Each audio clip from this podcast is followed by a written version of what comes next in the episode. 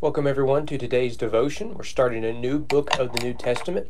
I was telling our congregation, I believe it was last night, that COVID's been going on for about 6 months, I think a little over that. So we've done about half of the New Testament. I haven't taken the time to look at the page numbers or chapters or anything like that.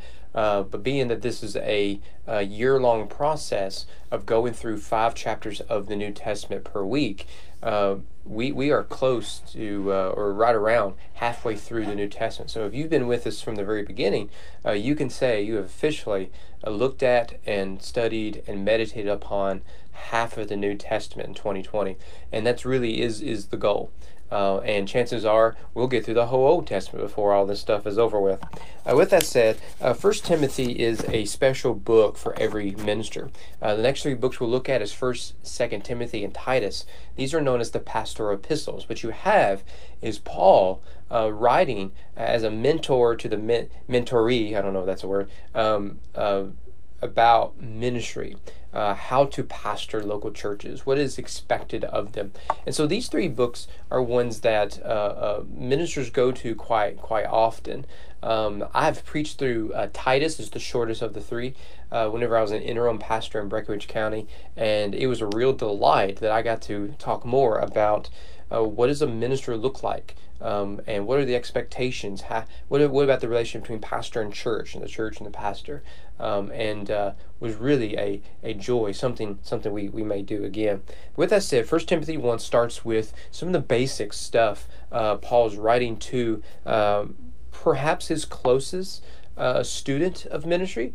I do think Titus would be up there among others. Barnabas and Apollos and Luke and others. But certainly Timothy was a close associate of Paul. And he begins actually with a warning. He says in verse 3, "As I urged you when I was going to Macedonia, remain at Ephesus so that you may charge certain persons not to teach any different doctrine, nor to devote themselves to myths and endless genealogies which promote speculations rather than stewardship from God that is by faith. The aim of our charge is love that issues from a pure heart and a good conscience and a sincere faith. Certain persons, by swerving from these, have wandered away into vain discussion, desiring to be teachers of the law without understanding either what they are saying or the things by which they make confident assertions."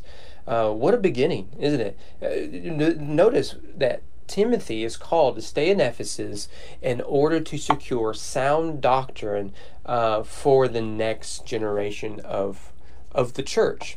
It's a key importance of the pastor. So let's just pause for a minute and think that the pastor's primary job is not to visit everybody whenever they have an ingrown toenail. As important as that might be, his primary responsibility is a theological one.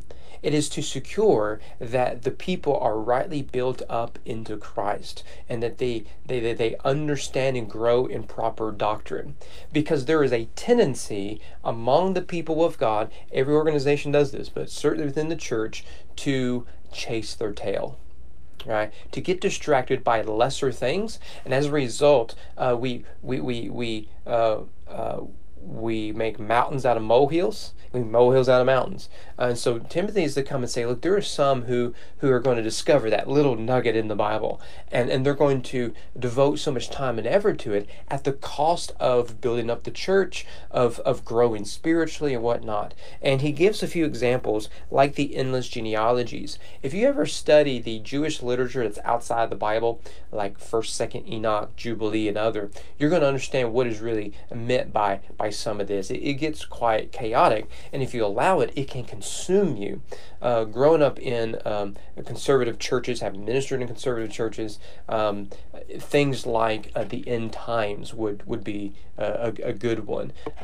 And I would also add, in the 21st century, particularly in the last decade, I've seen an increase of conspiracy among the people of God. That's true just in general. Both the left and the right, because we're driven by hate, we view the other through the lens of conspiracy. They're doing that because their end game is this or that, right? That's fueled by hate.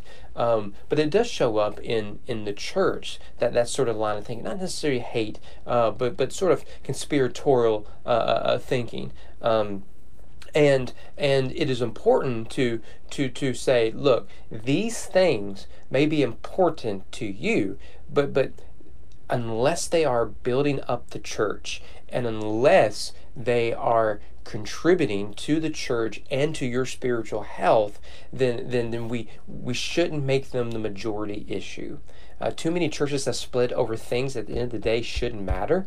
And if I were to mention a handful right now, it'd probably get me in trouble, and that's the point, isn't it? So Timothy, he is to be in Ephesus to say, set things straight. See to it that the people are staying focused on Jesus and centered on his gospel. And there it is in verse 5, right in the middle of what we just read. The aim of our charge is love that issues from a pure heart and a good conscience and a sincere faith. That is the key. But whenever false doctrine or distracted teaching become the center of the church, what you're going to end up overlooking is the very fruit of the gospel, and that is love, purity, good conscience, and a sincere heart. Well, from that, he goes down to really lay another theological foundation. Here, Paul is speaking sort of personally about his own story, but that, of course, applies to everyone within the church. It's important for us to remember that I am a believer by the grace of God, not because I am wiser than my neighbor. But it is exclusively by the grace of God, and it will be the grace of God your neighbor comes to know Christ. And Paul confesses that here. He starts in verse 12, I thank him who has given me strength, Christ Jesus our Lord, because he judged me faithful, appointed me to his service. Though formerly I was a blasphemer, persecutor, and insolent opponent, but I received mercy because I had acted ignorantly in unbelief. The grace of our Lord overflowed for me with the faith and love that are in Christ Jesus. The saying is trustworthy and deserving of full acceptance, that Christ Jesus came into the world to save sinners, of whom I am the foremost. But I received mercy for this reason, that in me, as the foremost, Jesus Christ might display his perfect patience as an example to those who were to believe in him for eternal life. To the King of ages, immortal, invisible, and only God, be honor and glory forever and ever. Amen. So you see, Paul takes personal testimony to remind Timothy of his primary function as a minister, and that is the propagation of the gospel. That's it. That is the primary job description, if you will, of the minister. Now, he applied that earlier to keeping sound doctrine within the church, but now he says here that, look, the gospel is sufficient for everyone. I know that because it is sufficient for me. I was violent, and chances are you're not going to meet someone who was, as what was the term he used, such an insolent opponent of God. Yet God's grace found me, and that is the key to our understanding of the gospel. We don't know who will embrace Christ, but we do know that Christ's message of salvation is available to anyone who would receive it. Doesn't matter what they've done in the past, mistakes they've made. And so go and proclaim the gospel to anyone and everyone who would hear it. And you see that there's two sections within that part that is quite significant. Some may debate the genesis of them, and that's important because if Paul is quoting a line, a phrase, a catechism, or something like that, that means the theology predates the writing of the book, which limits the accusation of Christianity's legend and myth and all that sort of stuff. So there in verse 15, the saying is trustworthy and deserving of full acceptance. So here is Christianity in a nutshell. Jesus Christ came into the world to save sinners, of whom I am the foremost. I would say that if you're wanting to learn Christianity by means of catechism, that is where you should start. Jesus Christ came into the world to save sinners, and I am foremost. I am the worst of sinners, yet Christ saved me. That is the gospel in a nutshell. So you can tweet that, right? I mean, that is significant. And then verse 17 is really the theological root of that, isn't it? To the King of ages, immortal, invisible, the only God, be honor and glory forever and ever. Amen. Right, you see that Paul quickly turns his testimony into worship. Because the more he thinks about who he was, what Christ has done, the more the less he spends dwelling on who he was and more on who Christ really is. And that really is a key to dealing with a sort of sorrow regarding our past, a temptation to allow our past to define us, is that the more Paul thinks about his past, the more it draws him to worship of Christ in his present, because he recognizes what he has done and the consequences of that. At the same time, he realizes God in his mercy has redeemed him, and thus he is free. Well, this is then all summarized. Verse 18, quite simply, he says, "This charge I entrust to you." So here you have again the mentor giving it to the one he is mentored. I am charging you, I am entrusting you with this responsibility. See to it that people understand the gospel, worship Christ as Savior, and that they pass it on to the next generation.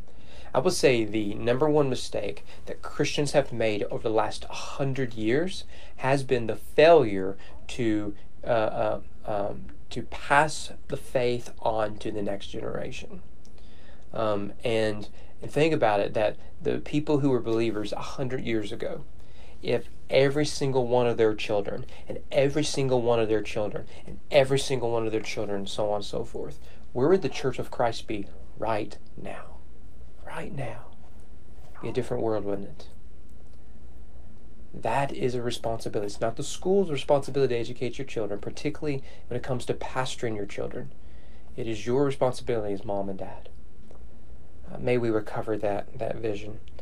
And the warning he gives if we do not take seriously the pure gospel is there in verse 19. By rejecting this, the thing that Paul is entrusting Timothy with, some have made shipwreck of their faith. And he names two of them, Hymenaeus and Alexander. We weep for that. But the reality is too many of our churches can share similar names, can't we?